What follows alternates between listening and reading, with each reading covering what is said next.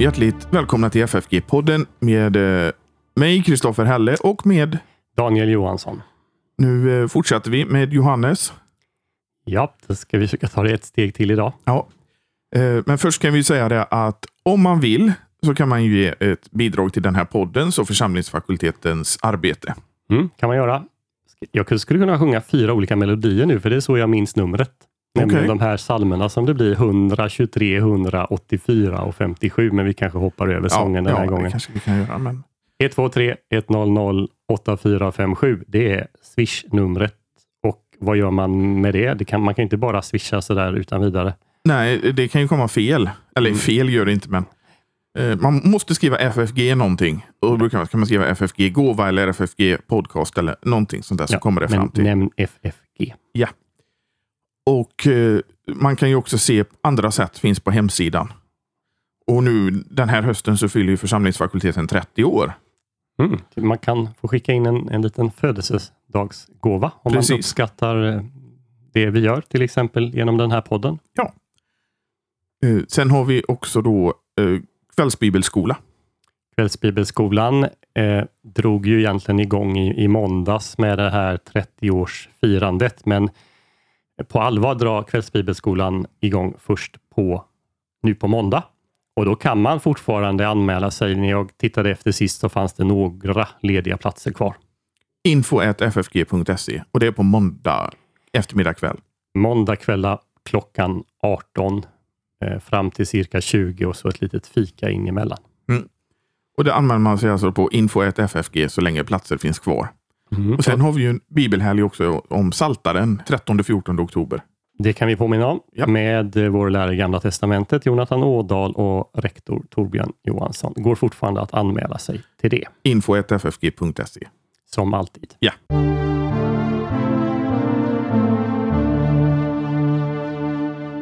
Då Daniel, då ska vi gå in på den här fjärde delen om Johannesevangeliet. Och då lovade jag några grejer förra gången. Ja, det gjorde vi. Och du skulle avslöja någonting om författaren av en annan bok. Precis. Ska vi göra det nu? Nej, vi håller lite på det. Vi håller på lite på det? Okay. Ja, det gör vi. Ja. Det vi kan börja och gå in på då, det är ju att det finns lite invändningar. Ja, det antydde vi ju första gången. Varför tillskriver man Johannesevangeliet lägre historiskt värde och ser på det mer som en teologisk skrift som till och med kan offra historien för teologin, för det hävdas många gånger. Och då tror jag, nu var det rätt länge sedan vi gjorde det här programmet, men jag tror att vi då nämnde några av de här sakerna som man brukar invända emot Johannesevangeliets historiska trovärdighet. Och det tog vi också upp i arkeologiavsnittet med de här platserna som var en del av invändningen också. Det kunde det väl vara. Men framförallt är det ju där då man tycker att Johannes motsäger synoptikerna och kanske till och med, menar en del, medvetet ändra för att driva en teologisk poäng. Och bara för att lyssnarna nu ska kunna orientera sig här så blir det blir egentligen 3 ämnesområden vi ska samtala någonting om. Först handlar det om tempelrensningen. När gör Jesus det? Det andra området handlar om vilken dag var det egentligen som Jesus korsfästes? Och den tredje är ju då kristologin. Och det pratade vi om förra gången när vi talade om arkeologi. Hur någon forskare menar att Johannes är så otroligt trovärdig när det kommer till historiska uppgifter om platser och annat. Så att det måste vara ett ögonvittne. Men kristologin är så hög så att vi måste ha 2 författare. Inte riktigt det vi ska ta upp här nu, utan nu ska vi ta upp det att man menar att Jesus gör sådana utsagor om sig själv som dels menar man kanske till och med motsäger de synoptiska evangelierna, men framförallt så har vi ingenting som är i närheten av det, och det har med anspråket på att vara Gud och Guds son att göra. Ska vi börja med det här med tempelrensningen då, för det är ju en av de kändaste invändningarna i alla fall. Ja, och det är väl någonting som varje bibelläsare har stött på någon gång. Hur kommer det sig att Johannes placerar tempelrensningen i början av Jesu offentliga verksamhet, redan i kapitel 2? Medan de 3 synoptiska evangelierna omnämner att den ägde rum efter att Jesus hade ridit in på en åsna till Jerusalem och alldeles innan påsken när hans lidande började. Johannesevangeliet har ju det här då i början. Mm. Och hur menar de då att det inte hänger ihop? Ja, jag menar, å ena sidan placerar Johannes det just i början och så har vi de tre synoptiska som placerade i sista veckan. Båda i anslutning till en påsk, och om man nu går här, det är 3 mot 1, så kan man tycka att de som har placerat det där i slutet, de vinner, och därför så var det mer sannolikt att det ägde rum där. Vi säger ju också det här att med Johannesevangeliet, vi kan veta att det är 3 år ungefär. Ja, det är utifrån de andra evangelierna så vet vi ju inte hur länge Jesus höll på. Man kan tänka sig att det egentligen bara var 1 år i princip. Medan i Johannesevangeliet så har vi en massa andra hållpunkter, inte minst påskhögtiderna som omnämns vid flera tillfällen, och av dem så kan vi ju då dra slutsatsen att den här verksamheten höll på i omkring 3 år eller kanske lite till. Men kan det vara så att han har rensat templet mer än en gång? Det är ju den klassiska förklaringen. Tittar man på Augustinus till exempel så menar han att Jesus rensade templet vid 2 tillfällen, och om man följer utläggningshistorien ganska så långt fram till modern tid så har det varit det man har menat. Han gör det 1 gång i början och 1 gång i slutet. Men med den moderna forskningens inträde, den kritiska forskningens inträde, så har man väl ofta ansett det helt enkelt för omöjligt att det kunde ha skett, och där finns det då lite olika argument för det. Forskningsläget är väl så här att de allra flesta, en stor majoritet, menar att Johannes medvetet av teologiska, symboliska skäl har flyttat den berättelsen till början av evangeliet. Några, ganska få, men några finns det dock, menar att det egentligen är Johannes som har rätt, och att de synoptiska evangelierna har blivit tvungna att placera det i samband med att Jesus har ridit in i Jerusalem. För det är enda gången som Jesus är i Jerusalem när vi läser Markus, Matteus, Lukas. Om vi bortser från hans barndom då i Lukasevangeliet. Det betyder ju att om de ska berätta saker som hände i Jerusalem utan att ändra på sin struktur, då måste de ju lägga allting där under den sista påskan. Att de liksom har komprimerat sin... Ja, sen finns det då en ännu lite mindre minoritet som menar att alla har hittat på den här händelsen och att den inte inträffat. Men de är ytterst få. Det finns kritiska forskare på båda sidor. Det finns några kritiska forskare som menar att det ägde rum 1 gång, men bara i början. Och kan bara nämna ett argument till det. Det kommer ifrån Markusevangeliet bland annat. När det framträder falska vittnen mot Jesus i samband med hans rättegång, så är det ju 2 som framträder och hävdar att han skulle ha sagt att han skulle kunna bryta ner templet och bygga upp det igen. Så står det ju visserligen om dem då att inte ens där så stämde deras vittnesmål överens. Men vi har ju ingenting i Markusevangeliet, vi har inte heller i Matteus eller Lukas någon händelse där Jesus skulle ha sagt det. Utan just de sakerna, det närmaste vi har, det är vad Jesus faktiskt säger i samband med tempelrensningen i början i Johannesevangeliet. Och då menar en del att just därför att de inte exakt kunde komma ihåg vad Jesus sa, så beror det på att det var inget som inträffade bara några dagar tidigare. Vilket ju var om han skulle ha sagt det i samband med den tempelrensning som äger rum när han rider in i Jerusalem, som de här forskarna menar inte hade hänt då, utan den hade hänt 3 år tidigare, och därför så fanns det bara ett diffust minne av vad han hade sagt den gången. Så det är ett skäl till att en del menar att Johannes har rätt här och synoptikerna har blivit tvungna att placera den där. Finns det några skillnader och likheter i hur synoptikerna beskriver det och hur Johannes beskriver det som gör att man kan skilja dem åt? Ja, det är ju där vi kommer nu till, för här kan jag tycka då, och de som menar att, som argumenterar nu för att det är nog faktiskt frågan om 2 olika händelser. Att det finns faktiskt ganska mycket skillnader när vi ser på hur evangelisterna har berättat om det här, både i vad Jesus gör och inte minst vad Jesus säger. Och sen är det så här, när man håller på med texter då och jämför dem, så finns det ju tankar kring vem är den första texten. Är det så här att Markus har skrivit först och sen har Johannes bara anpassat den texten, skrivit om den för att den skulle passa hans sammanhang? Då är det intressant att notera att antalet ord som är de samma är faktiskt väldigt få. Jag tror att det var bara 5 stycken I så fall har Johannes bytt ut hela ordförrådet om han skulle använt det.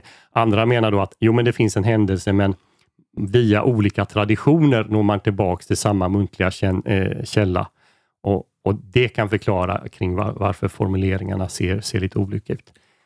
Men Lukas då, som inte är ett ögonvittne i det här fallet utan som har undersökt. Han lägger också där i början. Han måste ju ha fått uppgifter om att det var i början. Eller har han... Nej, men han lägger ju inte i början. Han lägger ju det också... i slutet. I slutet. Synoptikerna lägger alla det där i slutet. Han lägger det i slutet. Jag menar att han lägger det i slutet också. Ja, det gör han. Men här handlar ju om hur man värderar källor. Och då kan man konstatera att forskningen sedan Johannes på något sätt liksom flyttades ut här, och det skedde ju redan i början eller åtminstone mitten av 1800-talet, så man ansett då att de tre synoptiska evangelierna har varit mer trovärdiga, och kanske allra mest trovärdig kommer man fram till att Markus var, för den var först, och sen har de andra använt sig av Markus och någon annan källa. Det var liksom huvudtesen här. Och det är ju den här hypotetiska Q-källan som ingen kan bevisa.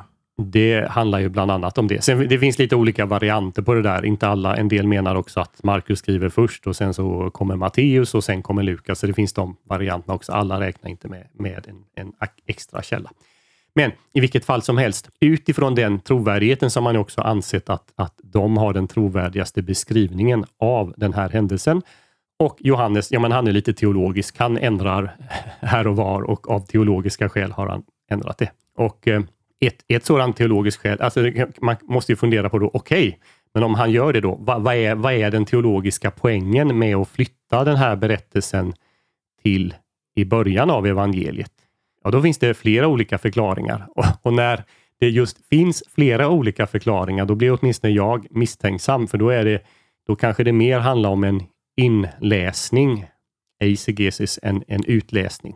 En del menar att Johannes vill liksom göra hela evangeliet till en passionsberättelse, för att man liksom ska läsa den i ljuset av korset hela vägen, och därför placerar han då den här tempelhändelsen som läsarna egentligen då redan ska veta att det ägde rum vid den sista påsken. En del förutsätter det. Uppståndelsen nämns ju där också, även om det står ju att Jesus har hintat den genom sina ord om hur han ska resa upp det igen. Och så står det om lärjungarna efteråt, så kom de ihåg att han måste ha talat om sin uppståndelse. Så där är en, men det finns också de som menar att eftersom det blir någon slags liten konfrontation mellan Jesus och hans motståndare här, eller efter det här, så har den placerats tidigt där.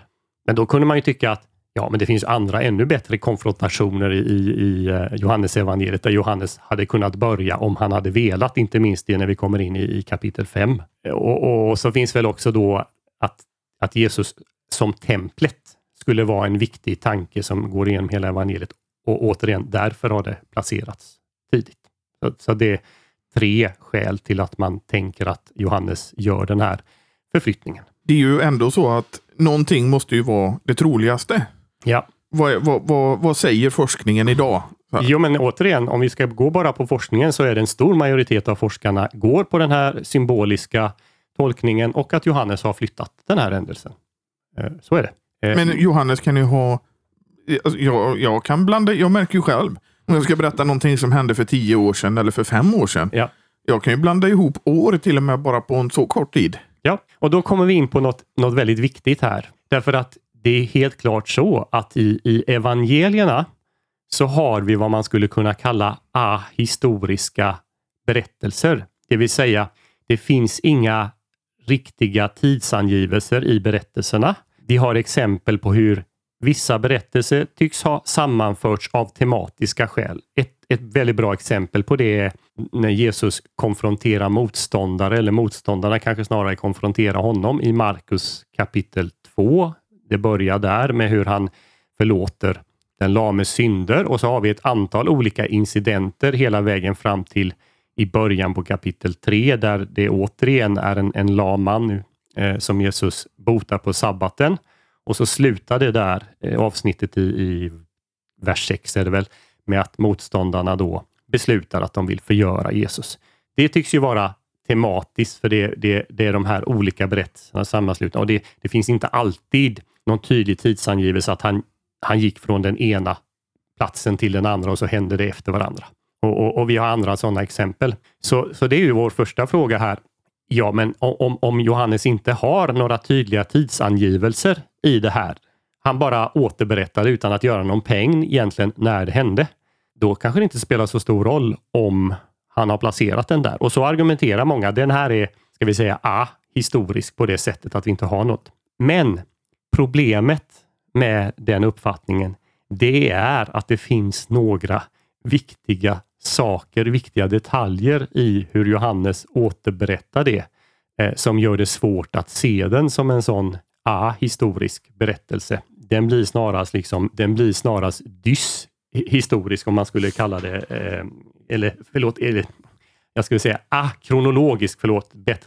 akronologisk, att vi inte har någon tydlig kronologi, men den blir snarare dyskronologisk. Därför att det finns några saker, en särskilt viktig sak när Jesus nu får invändningar emot det han gör och det han säger. Och vad är det då jag tänker på, Kristoffer?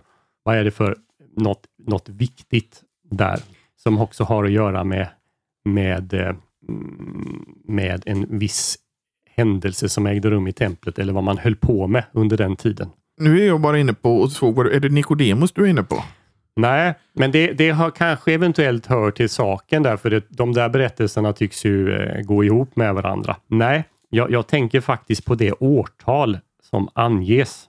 För när Jesus har sagt, bryt ner detta templet så ska jag resa upp det på 3 dagarna.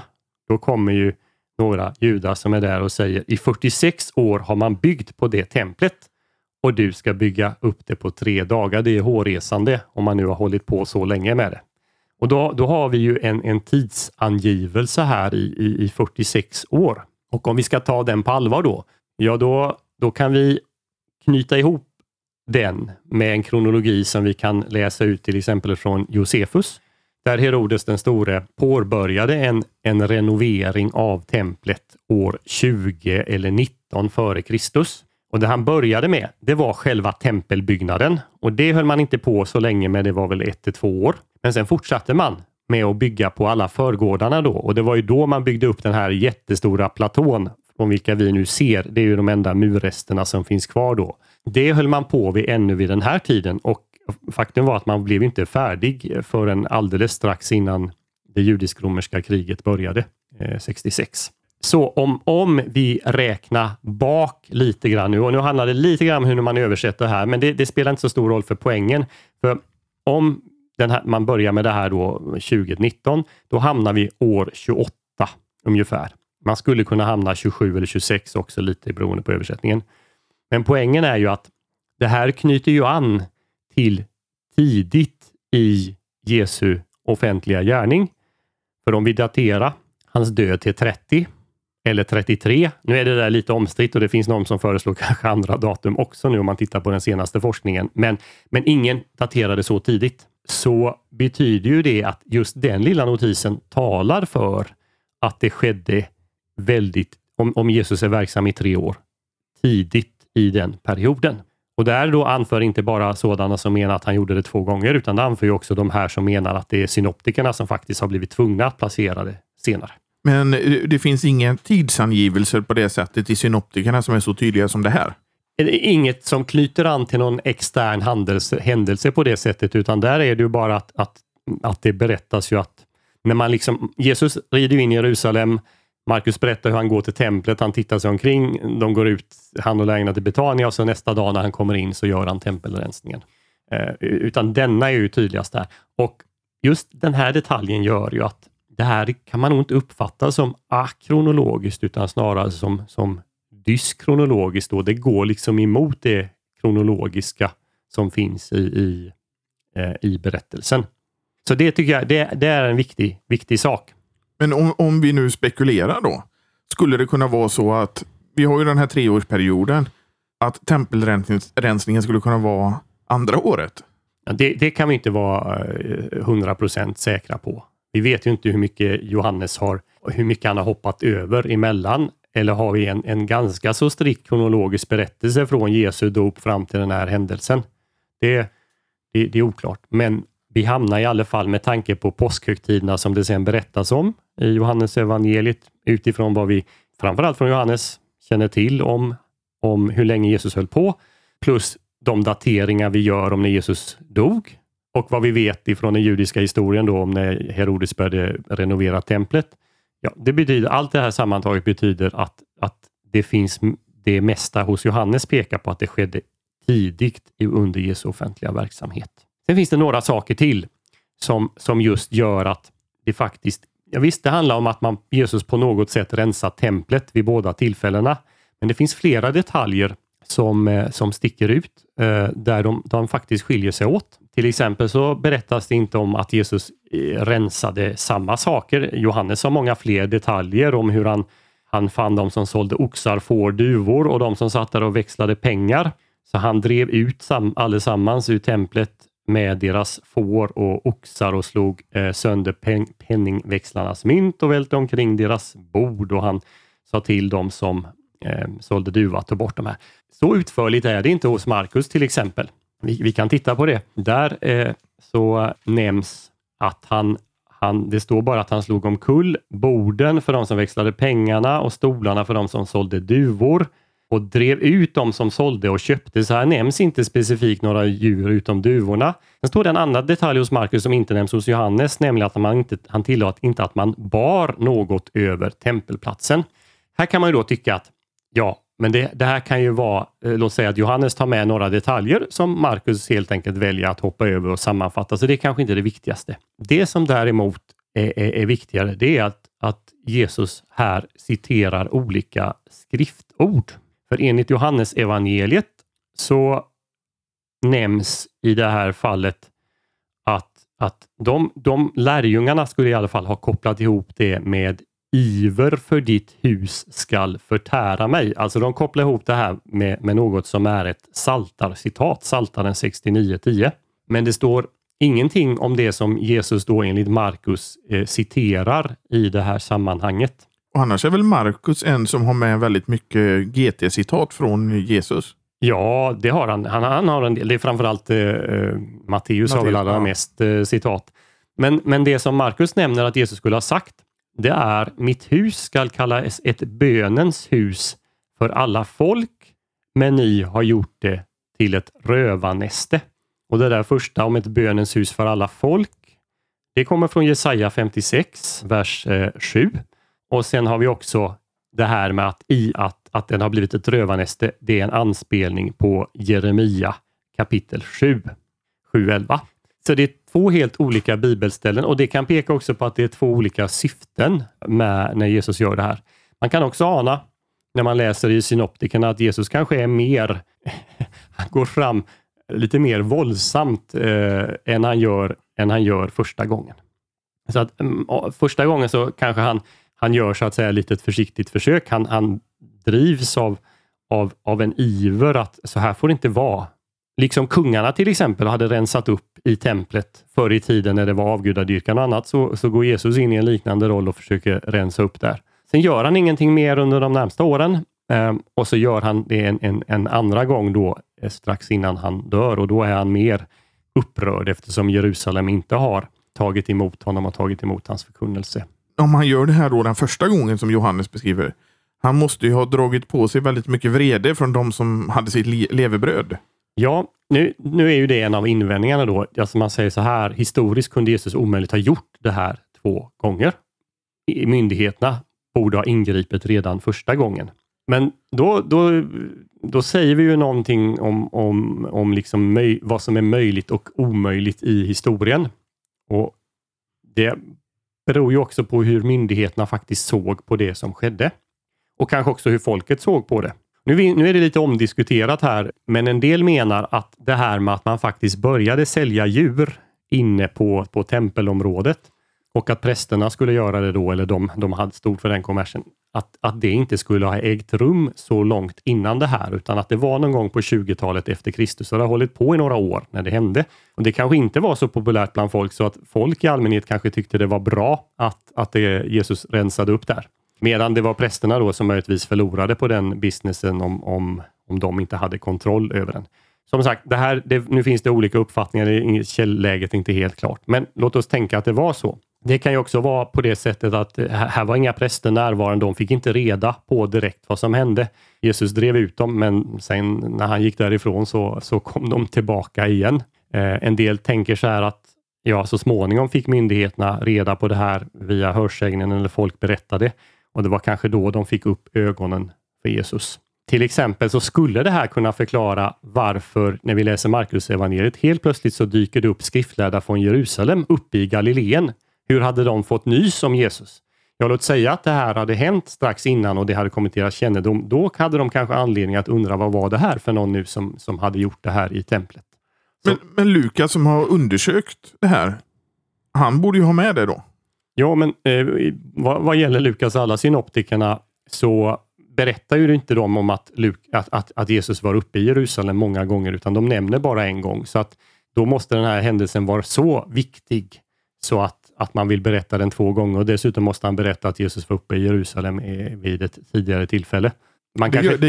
Det gör han ju, som barn. Jo, som barn. Men han kanske tycker att det räcker att berätta om den här andra händelsen som sker då strax innan påsken. Det är ju möjligt att han tycker det, men jag tänkte ändå att han som skriver att han har undersökt. Men det kanske är någonting... Jo, men saker, här får man kanske tillämpa det som Johannes är väldigt explicit om. Om man skulle ta med allt så skulle man inte kunna liksom skriva. Han måste göra ett urval. Och i synnerhet i Lukas fall. För Lukas, han har med det evangeliet som är det längsta, så har han liksom nått bristningsgränsen för hur mycket man får med i en bokrulle. Och det är därför han behöver skriva en andra bokrulle. Så de måste ju hela tiden göra ett urval av vad de tar med och vad de inte tar med. Man kan ju ana att Lukas hade mycket, mycket mer material än vad han skrev ner. Ja, jag tycker det finns ett glasklart exempel på det. Att han berättar inte någonting om vad Jesus faktiskt säger om sig själv i Gamla testamentet när han går där på vägen till Emmaus. Han berättar bara att Mose och profeterna har skrivit om honom. Men vi får inte en litet knyst om vad det var de hade skrivit om, vilka bibelställen det handlar om. Jag tror inte Lukas får plats, men det har säkert också att göra med att han har planerat sin andra bok. Och när vi då läser om hur Petrus predikar, Paulus predikar, Stefanus predikar, i de predikningarna, där tror jag finns det som Jesus berättade på vägen till Emmaus. Ja, och Stefanus, han går ju grundligt tillväga. Ja, mycket med sin genomgång av Gamla testamentet. Ja, men så sammantaget så tycker jag att det finns vissa detaljer, framförallt det här med 46 år och bibelstället som kommer upp. Även det här ordet om hur han ska resa upp templet igen, som inte nämns i synoptikerna. Det pekar faktiskt på att det är en annan händelse och att Jesus på något sätt rensar i templet vid två tillfällen.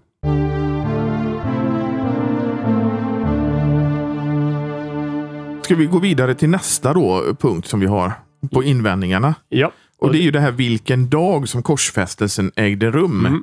Och den här vet jag inte hur känd den här frågan är ute bland vanligt folk, men den som har läst teologi känner ju till den. Ja, och man kan faktiskt notera den ibland i vissa fotnoter i biblarna eller kommentarer i biblarna. Men då handlar det här i första hand om 3 stycken ställen som dyker upp i den andra delen av Johannesevangeliet med början i kapitel 13. Och då börjar det faktiskt i den allra första versen där. Då står det så här: det var strax före påskhögtiden och Jesus visste att stunden hade kommit och han skulle lämna denna värld och gå till Fadern. Han hade älskat sina egna här i världen och han älskade dem in i det sista. De åt kvällsmål och djävulen hade redan ingett Judas Simon Iskariots son den tanken att han skulle förråda honom. Och så vidare. Här blir nu frågan, vad gör vi med det här? Det står först att det var strax före påskhögtiden och sen står det att de åt kvällsmål. En del menar då att det här kvällsmålet måste ägt rum innan påskhögtiden ägde rum, eftersom de här sakerna hänger ihop. Här beror det nu lite grann på dels hur man översätter grekiskan, men det beror också på hur man väljer att layouta det här i Bibeln. Just den här Bibeln som jag satt och läste ur, det var Folkbibeln 98. Där börjar man ett nytt stycke med de åt kvällsmål. Där blir det så att säga en viss tidsskillnad emellan. Det var strax före påskhögtiden. Då introduceras saken och det talas om hur Jesus förbereder det. Och sen kommer man i vers 2 till liksom själva saken. Där börjar de åt kvällsmål, och det kvällsmålet ska vara samma påskmåltid som det berättas om i de synoptiska evangelierna. Men andra menar nu här att det här är ett av de här ställena som pekar på att nej, nu är det någonting som sker innan själva påskmåltiden. Det är en annan måltid det handlar om. Så att det är det första stället. Det andra stället stöter vi på lite senare. Då har Jesus haft sitt långa avskedstal och vi kommer till kapitel 18. Och då är det den 28:e versen i kapitel 18. Här handlar det nu om hur översteprästen och deras tjänare, de för Jesus från Kaifas till själva pretoriet. Och så står det att det var tidigt på morgonen. Själva gick de inte in i pretoriet för att de inte skulle bli orena utan att kunna fira påsken. Då menar man att anledningen till att prästerna inte vill gå in då till en hedning, Pilatus, är att de inte ska dra på sig orenhet och därmed inte kunna fira påskmåltiden på kvällen. Men nu brukar det påpekas att när man tittar i Gamla testamentet här vad gäller orenhetslagarna, så blir man ren när ett nytt dygn ingår efter klockan 18. Det vill säga den här måltiden skulle äga rum efter klockan 18. Så att de hinner rena sig innan de ska äta påskmåltid. Så att det borde inte vara ett problem. Det här bör inte kunna syfta på påskmåltiden, utan snarare torde det syfta på någon av de andra måltiderna som man äter under dagen. För det var en lång rad olika måltider under hela påskveckan och dess händelser. Det tredje stället kommer lite senare i kapitel 19. Det tredje stället i kapitel 19 och vers 14, där det står att det var påskens tillredelsedag. Återigen menar man då att det är en dag innan själva påsken börjar, innan man äter påskmåltiden. Och då handlar det här om hur ska man förstå tillredelse. Det som följer, alla är överens om att det här utspelar sig på en fredag. Och vad följer på en fredag? Jo, då följer sabbaten på lördagen.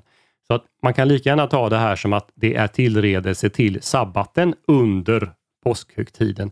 Och därmed så är det en tillredelsedag i påsken. Det vill säga den här gången så infaller den dag när man äter påskalammet. Den infaller dagen innan en sabbat. Därav formuleringen, det var påskens tillredelsedag. Så att de tre ställena har alla sina väldigt naturliga förklaringar. Nu är det så här att en del av teologiska skäl väldigt gärna vill att Jesus ska dö dagen innan vi brukar man enligt vad synoptikerna berättar, just därför att det är passande om han som är Guds lamm dör när lammen i templet slaktas. Och problemet är bara att Johannes tycks inte göra någon stor sak av det här, efter att Johannes döparen har ju sagt se Guds lamm som tar bort världens synd. Men när vi läser när vi kommer fram till passionsberättelsen i Johannes, så omnämns inte lammen överhuvudtaget. Och Johannes brukar vara ganska, men på andra ställen att han ändå lyfter fram symboliken så att man inte behöver ana sig till den. Och man kan ju ha den här invändningen, om Johannes nu skriver för huvudsakligen hedniska läsare, hur ska de liksom så här subtilt förstå den symbolismen om de inte är insatta i när lammen i templet slaktas då vid påsken. Men just det här brukandet av lammsymboliken, det är ju väldigt mycket också i Uppenbarelseboken som egentligen har gjort den symboliken känd. Ja, men jag förnekar inte att symboliken finns i Johannesevangeliet. Det är bara det att det finns inget explicit om det när vi kommer fram till berättelsen om vad som sker på Golgata. Det mest explicita vi har, det är inte riktigt explicit ändå, men det är när Jesu ben krossas. Det var ett av ställen vi hade uppe förra gången eftersom det är ögonvittnesställe. Den som har sett det och vittnat om det för att ni ska tro hans vittnesbörd är sant, står det ju. Där citeras ju då, det skedde för att skriften skulle uppfyllas. Inget ben ska krossas på honom. Och ett annat skriftställe säger, de ska se upp till honom som de har genomborrat. Och då skulle inget ben ska krossas på honom kunna uppfattas som en referens till att man inte skulle krossa benen på lammen då, på påskalammen. Och det är en möjlig referens. Men återigen, Johannes stora poäng här, det är ju att han har sett det här hända. Det vill säga, benen krossades inte på Jesus.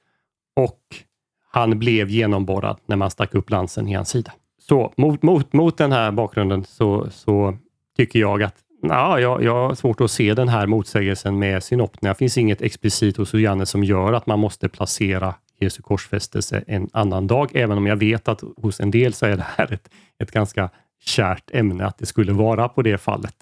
Vara på det sättet. Det finns ju kära ställen hos många. Jag vet till exempel många har Luthers tornupplevelse som kärt och vill... Ja, tycker att det är liksom en stor, gör en stor grej av det till exempel. Så visst finns det alltid sådana käpphästar på något sätt. Ja, det kan det vara, och det ligger något djupt symboliskt i det.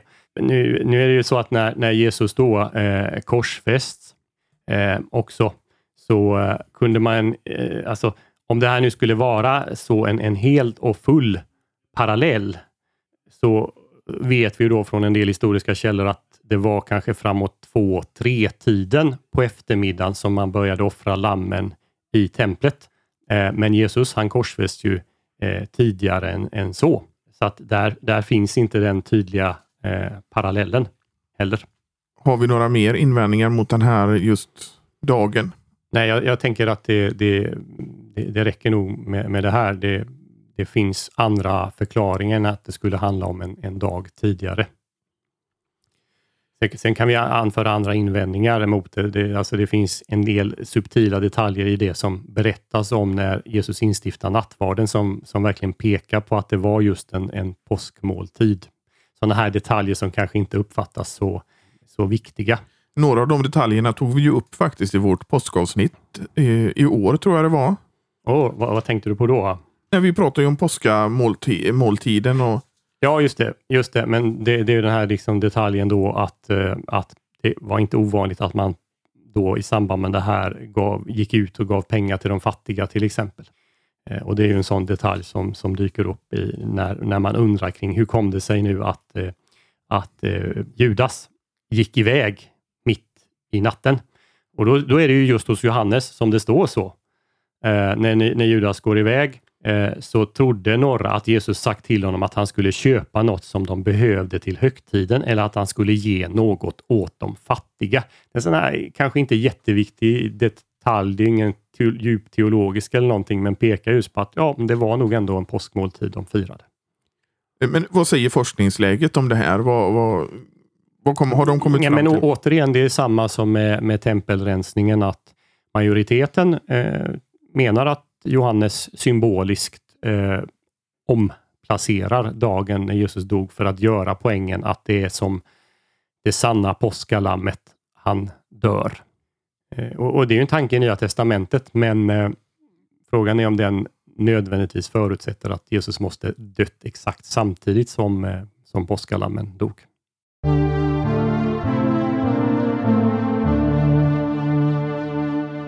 Ska vi ta nästa invändning? Ja, då är det den kristologiska, och närmast då att Jesus gör så oerhört mycket högre anspråk i Johannesevangeliet än att han gör i de synoptiska evangelierna. Om det kan vi till att börja med säga att det har under senare år kommit rätt så mycket forskning som har pekat på en hög kristologi också i de synoptiska evangelierna. Jag har också haft möjlighet att hålla på med den forskningen en del. Och många drar nu slutsatsen att vi har en hög kristologi. Det finns saker Jesus gör och säger om synoptiska evangelierna som pekar på att han där framställs som Guds son, som på något sätt, ska vi säga, associerad med Gud själv. Som att han är Israels Gud på något sätt. Men det man då ändå för fram som en invändning, det är att man tycker att uttrycken i Johannesevangeliet är ändå kraftfullare. Och då är det framförallt 2 stycken bibelställen som man lyfter fram. Dels är det i Johannes 8:58 och så strax efteråt i 10:30. Och i det ena fallet så är det här utsagan om att innan Abraham var är jag. Och i det andra fallet så är det jag och fadern är ett.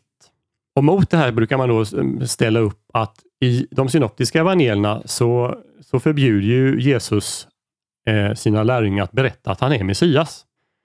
Om det nu är så att det får inte spridas ut att han är Messias, hur mycket mer borde Jesus då inte ha spritt ut att han skulle vara Gud själv inkarnerad, ordet inkarnerad. Ja, vad ska man säga om det här då? Ja, till att börja med så kan vi konstatera att de två tillfällena det handlar om här, det är när Jesus befinner sig uppe i Jerusalem i samtal där. Det vill säga det är händelser som inte beskrivs i de synoptiska evangelierna, och det händes i Jerusalem innan den sista påsken. Så det faller inom ramen för berättelser som utspelar sig i Jerusalem under tidpunkten när de synoptiska evangelierna inte berättar någonting om att Jesus var uppe, om du hänger med. Ja. Jag hänger med. Ja. Det andra man kan säga om det här med Messias, ja, det är kanske att Jesus faktiskt gör en distinktion där. Att det här att han skulle vara den förväntade Messias, det är han väldigt mån om att det inte kommer ut bland folk. Och det kanske framförallt har att göra med att folk har en annan förväntan på vad Messias ska göra. Vi har ett exempel på det i Johannesevangeliet också. När Jesus har gjort brödundret så drar han sig undan. Och där står det uttryckligen att han gör det för att folk då vill göra honom till kung. Och det var inte en sån kung han var. Det var inte en sån Messias han var. Så det kan finnas det skälet. Att han då skulle vara lite, åtminstone emellanåt, lite frikostigare med att antyda vem han verkligen var. Ja, bara det att han så öppet kan förlåta den lame mannens synd i Markus 2 och parallellställen, som ju åtdrar honom. Och han drar ju då över sig den här kritiken att hur kan han säga så? Ingen kan göra det utom Gud. Han hädar. Samma anklagelse som hädelse möter vi ju just i de här ställena i Johannes 8 och 10 och även tidigare i Johannes 5. Han hädar. Folk vill plocka upp stenar för att döda honom.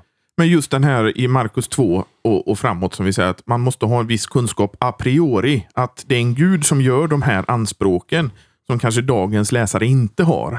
Det är den skillnaden att här så är det ju då judar. I det här fallet så är det också de skriftlärare som kan sitt gamla testament. Men de lever ju också i den kulturen, den miljön, den religionen med de förutsättningarna att den som förlåter synd, det är Gud. Och när då Jesus gör det så drar då en del den slutsatsen att han gör det som bara Gud kan göra. Men notera att anklagelsen är densamma. Han hädar. Det är samma anklagelse som vi möter på de här ställena i Johannes. Så att skillnaden blir inte så stor i slutändan. Jesus gör saker, säger saker som antyder åtminstone vad han är. Och noterar likväl, Jesus säger inte i Johannes 10:30 jag är Israels Gud. Han säger att jag och Fadern är ett. Och nog är det ett högt kristologiskt anspråk. Men det är också någon mån öppet för vad är det för typ av enhet det är frågan om? Eller det här innan Abraham var så är jag. Men det går ju också tillbaka till det som vi kallar Johannesprologen i början. Ja, men här måste vi göra en jätteviktig skillnad. Det är skillnad mellan det som utspelar sig och som Johannes berättar om när Jesus utför sina jordiska gärningar och verksamhet och själva prologen. Och här detta är ett av problemen. Vi tar med oss prologen in när vi läser Johannesevangeliet, och det är ju meningen. Men utifrån den så kanske vi tenderar att höra Jesus säga fler och högre saker än han faktiskt gör när vi börjar leta efter. Om du förstår vad jag menar. Samma sak finns egentligen i Markusevangeliet också. Det är bara att där är det lite mer subtilt. Han plockar fram 2-3 bibelställen från Gamla testamentet som där handlar om Herren Israels Gud, och han applicerar dem på Jesus. Praktiken säger han samma sak, eller väldigt likt det som Johannes säger i inledningen.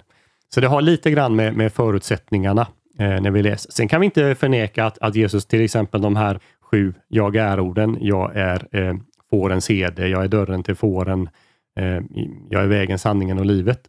Att de utsagorna explicit, de har vi inte i de synoptiska evangelierna, även om innehållsmässigt så finns en hel del av dem också i de andra evangelierna.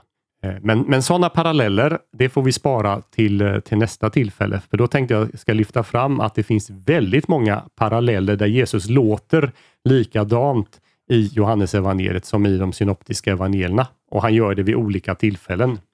Men just det jag tänkte på, att i dagens samhälle där vi också blivit matade med den här bibelkritiken sedan 1800-talet, så Johannes är ju mer rakt på, som vi nämner, än vad Markus är till exempel, där kanske det krävs lite förkunskap. Och att han är så rakt på kanske blir lite för mycket för vissa. Ja, frågan är hur rakt på han är. Men det är klart han uppfattades som rakt på då när bibelkritiken kom i början på 1800-talet. Det var liksom kyrkans kristologi. Men det har vi inte riktigt i de synoptiska evangelierna. Det var åtminstone så man läste den. Backar man lite i kyrkohistorien, eller går vi tillbaka till den tidigare kyrkan, så hittade man då hittar man också massa högkristologi och hänvisar till de synoptiska evangelierna lika gärna som till Johannesevangeliet. Sen är det klart, när man förenklar och bara ska säga något kort, så är det väldigt lätt att hänvisa till Johannes 1:1, att ordet var Gud. Ja. Och sen har man löst saken. Och så tittar man inte på de ställena som ibland fordrar lite mer läsning och framförallt lite mer bibelkunskap, men som egentligen med den bakgrunden säger detsamma. Men han sätter ju med prologen, jag hoppas att vi kan återkomma till prologen, men han sätter ju med prologen, ett prolegomena, att du vet liksom hur du ska läsa hans evangelium. Ja. Men, och det är ju meningen. Absolut är det meningen. Men jag tror just med den här frågan vi diskuterar, att Jesus är så annorlunda, så kanske det snarare är prologen som gör det än när vi läser själva berättelsen. Men jag menar, de andra har ju inte den prologen på det sättet. Så. Nej.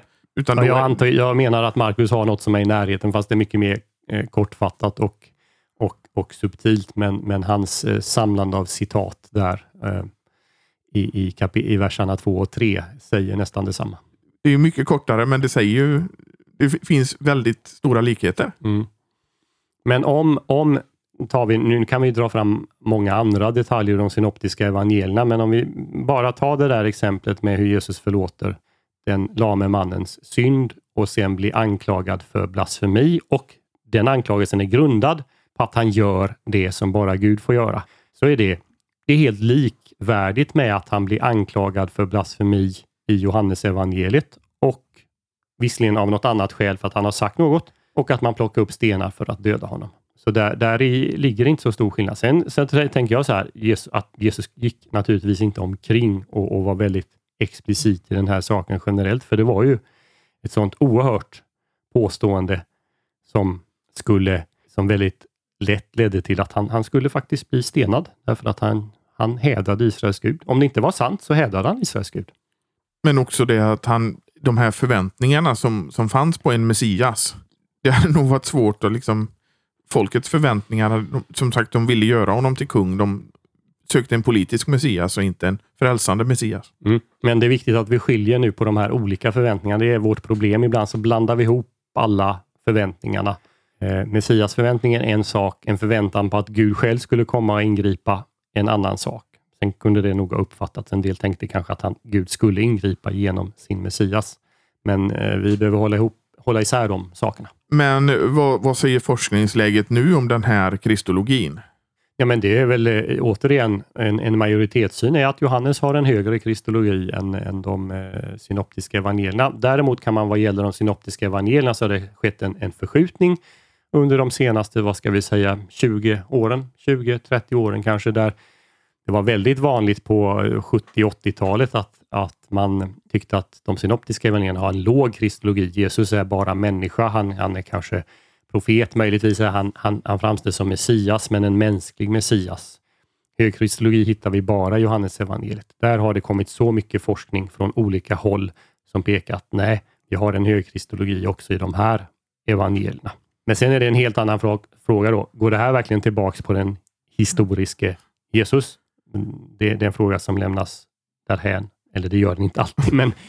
Men här handlar det om hur framställer evangelisterna saken. Och då menar väldigt många att vi har en hög kristologi där Jesus förknippas med Israels Gud. Att han på något sätt är Israels Gud i alla de synoptiska evangelierna. Och Johannesevangeliet. Vi lovade en sak när vi började det här avsnittet. Just det. Vi pratade ju om ögonvittnet förra gången utan att liksom komma in på författarfrågan, och jag ska inte egentligen säga så mycket om författaren. Den traditionella uppfattningen är ju att författaren är Johannes. Ja, Zebedeus son. Ja. Nu finns det en del konservativa forskare som verkligen menar att det är ett ögonvittne, att det var en Johannes hette han, men det var en annan lärjunge. De tänker sig att det var en, ja, kanske en bland de 72 eller bland den ännu större skaran, för det omnämns ju många fler lärjungar som skulle ha kanske haft sitt hem i Jerusalem, att det var någon Jerusalemlärjunge som också hette Johannes.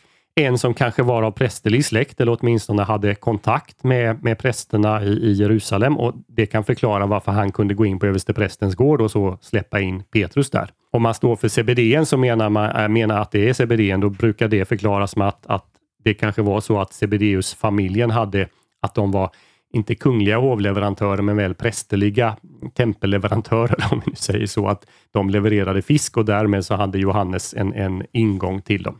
Det vet vi inte. Men som sagt, det finns de som menar att det är en annan Johannes med anknytning till Jerusalem. Därav alla Jerusalems berättelser i Johannesevangeliet. Och då har vi inte ens gått in på breven och uppenbarelseboken. Nej, det har vi inte gjort. Sen finns det ju tredje, de som menar att det knyter inte an till någon Johannes. De som menar att det inte är något ögonvittne överhuvudtaget. Men om vi lämnar det därhen. En sak som jag blev uppmärksammad på, som man inte ser på särskilt många ställen, det är kanske att det finns en liten antydan om vem som författaren är i Apostelgärningarna av alla ställen, nämligen att Lukas skulle avslöjat det hela för oss. Det är nämligen så att när Petrus och Johannes, Zebedeus son är det glasklart att det är det, när de dras inför Stora rådet och de får höra att de får absolut inte tala eller undervisa i Jesu namn, skriver Lukas sen, men Petrus och Johannes, båda två, svarade dem. Och så kommer de här formuleringarna. Döm själva om det är rätt inför Gud att lyda er och inte Gud. Vi för vår del kan inte tiga med vad vi har sett och hört. Och Kristoffer, vad låter det där sista om? Vi kan inte tiga med vad vi har sett och hört. Ja, det är inledningen till Första Johannesbrevet. Det är inte helt olikt det. Nej. Och det är inte helt olikt formuleringar som återkommer i Johannesevangeliet på flera gånger. Kan det vara så att nu står det att Petrus och Johannes pratar tillsammans, att Petrus säger först, döm själva om det är rätt inför Gud att lyda er och inte Gud.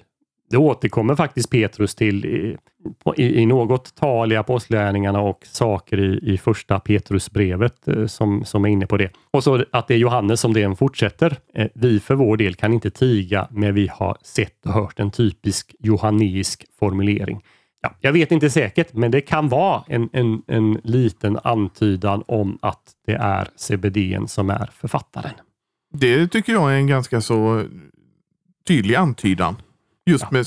Just hur vi gick igenom i förra avsnittet med det här med vittnesspråken och inte bara ögon utan hör, till exempel. Ja. Den är åtminstone i ögonfallande. Det kan kan man säga. Jag hör vad du säger. Mm.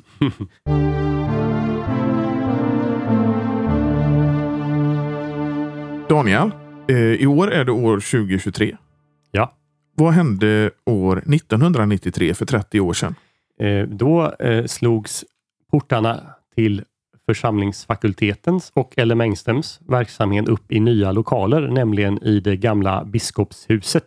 Och det skedde bland annat genom en liten högtidlig invigning inne i Göteborgs domkyrka. Och det där skedde 14 augusti. Det var några dagar innan gymnasiet startade sin verksamhet. Församlingsfakulteten, som ju då framförallt var en resurs för de som studerade teologi vid Göteborgs universitet, slog upp portarna, ska vi säga, för sin verksamhet, eller påbörjade den här kompletterande verksamheten några veckor senare när vi hade kommit några dagar in i september. Allt det här kan man läsa om i senaste hälsning, men det är också det som vi lite grann reflekterar nu över under den här hösten. Och är det så att man vill ge ett bidrag, en gåva, en födelsedagspresent, för det brukar man ju ge till sådana som fyller år, så kan man göra det till församlingsfakulteten. Man kan göra det på Swish 123 184 57. Fast du vill inte när jag säger det, så jag får säga 123 100 8457. Precis. Och så märker man det med FFG gåva eller FFG podcast, eller till och med om du skriver FFG grattis så kommer det fram. Och sen har vi en bibelhelg 13-14 oktober om Saltaren, och det är Jonathan Ådahl och Torbjörn Johansson som undervisar där. Och anmälan till info@ffg.se. Och vi har Kvällsbibelskola som drar igång nu på måndag, går fortfarande att anmäla sig. info@ffg.se. Och Daniel, Vi återkommer om det här med Johannes. Det gör vi. Mm. Vad ska vi tala om nästa gång? Då tänkte jag ta upp ganska många parallellställen mellan Johannes och de övriga synoptiska evangelierna som pekar på att Jesus talar på samma sätt, använder samma typ av språkbruk och liknande. Mm. Det ser vi fram emot nästa gång och vi hörs igen nästa vecka. Hej då!